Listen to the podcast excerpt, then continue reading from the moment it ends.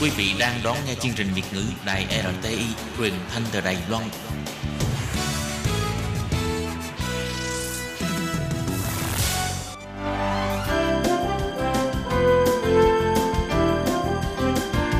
Xin mời quý vị và các bạn đến với chuyên mục Nhìn ra thế giới. Chuyên mục này gồm những nội dung liên quan đến quốc tế,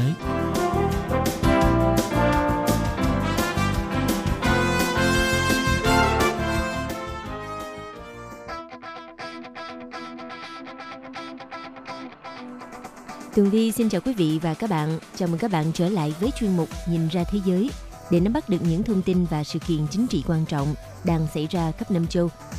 Các bạn thân mến, nội dung của chuyên mục ngày hôm nay bao gồm những thông tin như sau. Cuộc biểu tình áo vàng lại tái diễn trên khắp nước Pháp.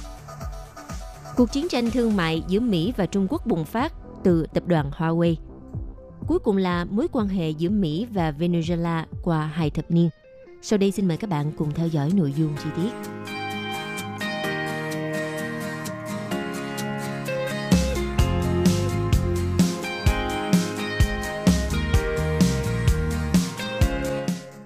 Vừa qua vào hôm ngày 26 tháng 1, các cuộc biểu tình của phong trào áo vàng tiếp tục tái diễn tại nhiều thành phố trên khắp nước Pháp, trong đó có thủ đô Paris. Bộ Nội vụ Pháp ước tính đã có khoảng 22.000 người tham gia vào cuộc biểu tình này – đây là tuần thứ 11 diễn ra các cuộc biểu tình của phong trào áo vàng trên toàn nước Pháp nhằm phản đối chính sách của Tổng thống Emmanuel Macron. Biểu tình diễn ra tại khắp các vùng miền như thủ đô Paris cùng các thành phố lân cận như Bordeaux, Toulouse, thành phố Cảng, Marseille và Lyon cùng các thành phố miền Bắc như Everus và Normandy. Riêng tại thủ đô Paris, có khoảng 2.500 người đã tham gia biểu tình. Cảnh sát đã sử dụng vòi rồng để ngăn cản người biểu tình tại quảng trường Bastille khi người biểu tình quá khích ném đá vào lực lượng chức năng và khoảng 200 người đã bị bắt giữ. Trong khi đó, đụng độ giữa người biểu tình và cảnh sát cũng xảy ra tại nhiều thành phố như Everest và Normandy. Tuần trước đó, phong trào áo vàng cũng tiến hành các cuộc biểu tình quy mô lớn tại nhiều thành phố của Pháp với sự tham gia của hơn 27.000 người. Như vậy, hoạt động biểu tình của những người mặc áo vàng nổ ra tại Pháp từ trung tuần tháng 11 của năm 2018 cho tới nay vẫn tiếp diễn, xuất phát từ làn sóng phản đối chính sách tăng giá nhiên liệu và đã nhanh chóng lan rộng thành một chiến dịch biểu tình.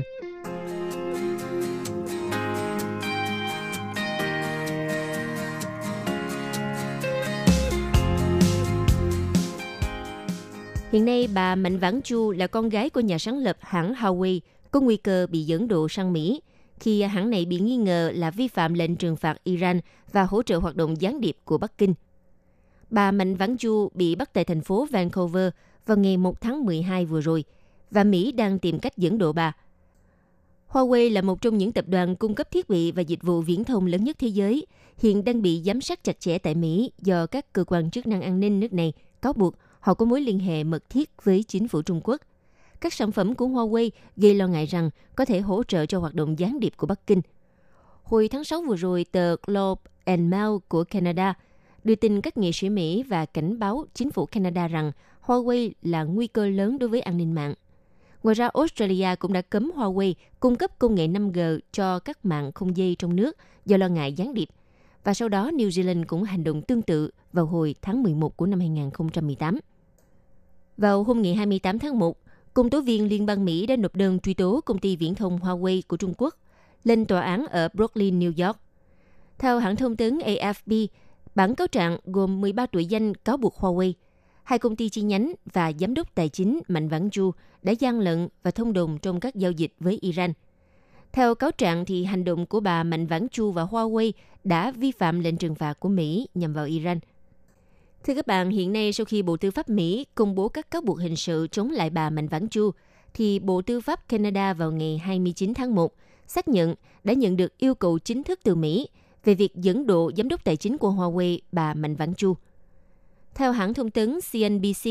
cơ quan công tố Mỹ cáo buộc bà Mạnh Vãn Chu và Huawei cùng với một công ty con của Huawei có trụ sở tại Hồng Kông là Skycom Technologies đã phạm tội lừa dối một ngân hàng quốc tế – cản trở công lý, âm mưu rửa tiền và vi phạm đạo luật quyền lực kinh tế khẩn cấp quốc tế khi tiến hành giao dịch với Iran. Đây là nước vốn bị Mỹ trừng phạt.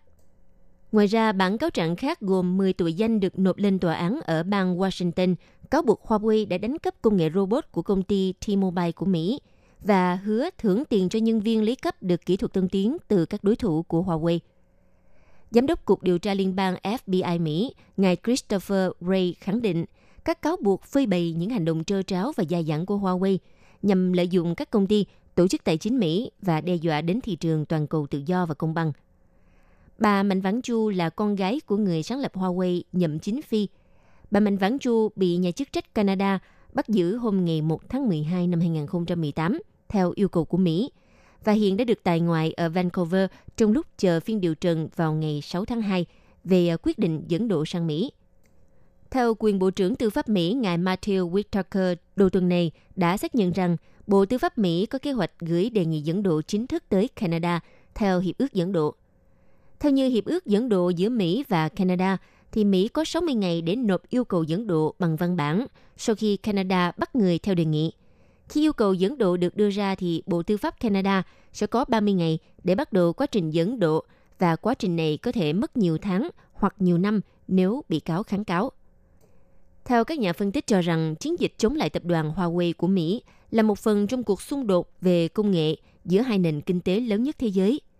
Theo giới chuyên gia cho rằng, có nhiều khả năng cuộc xung đột này sẽ tiếp tục gây sức ép lên à, quan hệ giữa hai nước trong nhiều năm tới. Tuy nhiên, quyết định cáo buộc hình sự của Mỹ với Huawei diễn ra trước thềm cuộc gặp giữa Phó Thủ tướng Trung Quốc Ngài Lưu Hạc và Thứ trưởng Thương mại Vương Thụ Văn với các nhà đàm phán Mỹ về chiến tranh thương mại diễn ra tại Washington trong vòng 2 ngày kể từ ngày 31 tháng 1. Phía Mỹ sẽ cử đại diện thương mại Robert Lighthizer, Bộ trưởng Tài chính Steven Mnuchin, Bộ trưởng Thương mại Wilbur Ross, Cố vấn Kinh tế Nhà Trắng Larry Kudlow, Cố vấn Thương mại và Sản xuất Nhà Trắng Peter Navarro để thương thuyết với Trung Quốc. Theo lời Bộ trưởng Tài chính Mỹ, ngài Mnuchin, đợt sang Mỹ lần này, ngoài tham gia đàm phán thương mại thì Phó Thủ tướng Lưu Hạc cũng sẽ có cuộc gặp với Tổng thống Mỹ Donald Trump. Tuy nhiên, phía Trung Quốc ngày 29 tháng 1 đã kịch liệt chỉ trích Mỹ, cho rằng Washington đang tìm cách giết chết các công ty Trung Quốc liên quan đến việc Mỹ công bố buộc tội chính thức đối với tập đoàn công nghệ Huawei. Phát ngôn viên Bộ Ngoại giao Trung Quốc khẳng định, gần đây Mỹ nhiều lần dùng sức mạnh nhà nước để bôi nhọ và đánh vào các công ty Trung Quốc trong một nỗ lực nhằm giết chết hoạt động kinh doanh bình thường và hợp pháp của họ. Đồng thời cũng nói rằng Bắc Kinh nhận thấy có động cơ và sự thao túng chính trị mạnh mẽ phía sau những cáo buộc nhằm vào Huawei. Theo như thời điểm hiện tại, giới quan sát nghi ngại rằng căng thẳng về Huawei trước thềm đàm phán thương mại sẽ đẩy cuộc chiến thương mại giữa Mỹ và Trung Quốc bùng phát trở lại sau 90 ngày yên ắng. Hơn nữa, cho đến nay, rất ít dấu hiệu cho thấy Donald Trump sẽ nhượng bộ, trong khi phía Trung Quốc cũng cho thấy họ sẽ quyết liệt để bảo vệ lợi ích thương mại, mà hơn cả là bảo vệ hình ảnh của một cường quốc mới nổi. Cuộc chiến thương mại giữa Mỹ và Trung Quốc vì thế mà có cơ sở để mà tiếp tục diễn ra, thậm chí là còn diễn ra mạnh mẽ hơn rất nhiều. Trên thị trường hiện nay thì Huawei chỉ đứng sau Samsung trong vai trò là nhà cung cấp điện thoại thông minh hàng đầu thế giới và đã tham gia rất nhiều dự án xây dựng mạng điện thoại di động thế hệ tiếp theo trên toàn cầu được gọi là thế hệ 5G.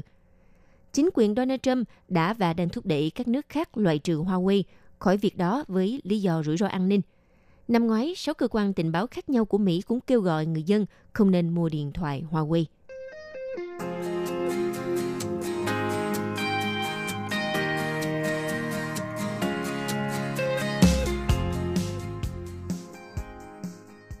Thưa quý vị và các bạn, quan hệ giữa Mỹ và Venezuela đang trở thành tâm điểm chú ý sau khi Washington ủng hộ việc lãnh đạo đối lập Venezuela, ông Juan Guaido, ngày 23 tháng 1 tuyên bố mình là tổng thống lâm thời. Mỹ gọi tổng thống Nicolas Maduro là lãnh đạo bất hợp pháp, trong khi đó tổng thống Maduro cho rằng phe đối lập tìm cách đảo chính với sự hỗ trợ của Mỹ. Thực ra thì căng thẳng giữa hai quốc gia này đã sôi sục từ khi người tiền nhiệm của Maduro là Hugo Chavez nắm quyền năm 1999-2013. Ông Chavez năm 2001 khởi động một chương trình quốc hữu hóa các doanh nghiệp thuộc nhiều lĩnh vực, từ à, dầu mỏ, nông sản, ngân hàng cho đến việc bán buôn. Tuy nhiên, động thái này đã gây ảnh hưởng đến một số doanh nghiệp Mỹ, như là tập đoàn năng lượng ConocoPhillips và tập đoàn dầu khí ExxonMobil. Rồi đến năm 2002 thì chính phủ Caracas phá một vụ âm mưu đảo chính. Thời điểm đó, cựu tổng thống Chavez đã cáo buộc tổng thống Mỹ George Bush ủng hộ cuộc nổi loạn và ông mô tả tổng thống George Bush là một con quỷ. Trong khi đó, Mỹ thì chỉ trích các liên hệ của ông Chavez với Iraq và Libya, cũng như tình bạn của ông với chủ tịch Cuba Fidel Castro. Trên chương trình truyền hình hàng tuần Xin chào Tổng thống, ông Chavez năm 2006 đã gọi ông Bush là kẻ hèn nhát, kẻ giết người hay là thủ phạm diệt chủng và gã nát rượu vân vân. Để đáp trả thì cũng vào năm đó, Bộ trưởng Quốc phòng Mỹ ngài Donald Rumsfeld so sánh ông Chavez với trùm phát xít Hitler. Đến năm 2008, ông Bush cáo buộc ông Chavez đã phung phí tài sản dầu mỏ của Venezuela để thúc đẩy lập trường thù địch với Mỹ, khiến cho người dân phải đối mặt với tình trạng thiếu lương thực. Và Mỹ cũng đã áp đặt nhiều lệnh trừng phạt với Venezuela. Chẳng hạn, năm 2006, Mỹ cấm bán vũ khí và vật liệu quân sự cho Venezuela với lý do họ thiếu hợp tác trong cuộc chiến chống khủng bố. Sau đó hai bên không bố trí đại sứ tại thủ đô của nhau kể từ năm 2010. Có thể nói quan hệ hai nước không cải thiện sau khi ông Nicolas Maduro trở thành tổng thống Venezuela vào năm 2013. Vào năm 2015 thì Washington lại áp đặt lệnh trừng phạt với những quan chức Venezuela bị cáo buộc vi phạm nhân quyền trong các hoạt động chống lại phe đối lập. Đáp trả lại điều này thì Venezuela cũng mua quảng cáo trên trang New York Times để nói với người dân Mỹ rằng Venezuela không phải là mối đe dọa và yêu cầu Tổng thống Barack Obama bãi bỏ các lệnh trừng phạt. Đến năm 2017, Washington áp đặt trừng phạt đối với cá nhân ông Maduro. Đây là bước đi hiếm hoi chống lại một nguyên thủ quốc gia, với chỉ trích rằng ông thâu tóm quá nhiều quyền lực với việc thành lập Hội đồng lập hiến mới, có quyền tối cao đối với tất cả các nhánh trong chính phủ. Ngoài ra, Mỹ cũng trừng phạt một số thành viên Hội đồng lập hiến và các quan chức họ cho là cố gắng duy trì chế độ độc tài của Maduro. Và sau đó, chính phủ Caracas nói rằng các lệnh trừng phạt của Mỹ đã gây ra tình trạng thiếu lương thực và thiếu thuốc nghiêm trọng tại Venezuela. Đồng thời, Venezuela cũng thường xuyên cáo buộc Mỹ ủng hộ các âm mưu đảo chính. Vào tháng 8 của năm 2017, Tổng thống Donald Trump lại càng làm Venezuela thêm nghi ngờ khi à, nói với các phóng viên chúng tôi có nhiều lựa chọn với Venezuela, bao gồm cả phương án quân sự nếu cần thiết. Theo giới phân tích cho rằng, mặc dù hai nước Mỹ và Venezuela liên tục xảy ra đấu khẩu, nhưng mà Mỹ vẫn là khách hàng mua dầu lớn nhất của Venezuela.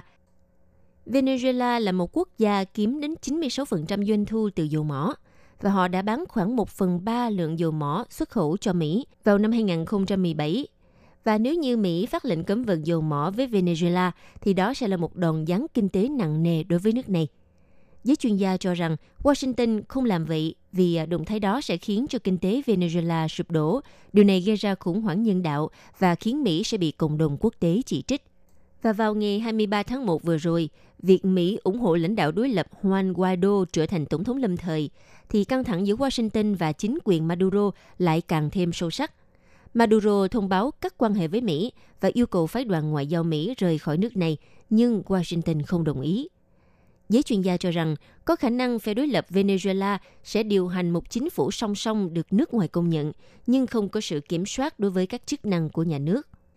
Theo Phó Chủ tịch Hội đồng các quốc gia châu Mỹ, ông Eric Farnsworth cho rằng, động thái công nhận chống vánh của Donald Trump, điều này có thể dẫn đến những biến động lớn trong chính trường Venezuela. Tuy nhiên, ông Maduro ít khả năng chấp nhận ra đi như lời kêu gọi của Washington. Vừa rồi là chuyên mục Nhìn ra thế giới do Tường Vi biên tập và thực hiện. Xin cảm ơn sự chú ý lắng nghe của các bạn. Hộp thư ban Việt ngữ Vietnamese Service PO Box 123 gạch ngang 199 Taipei 11199 còn thư từ của thính giả Việt Nam xin gửi đến hộp thư số 104 Hà Nội, Việt Nam. Số máy phát 886 2 2885 2254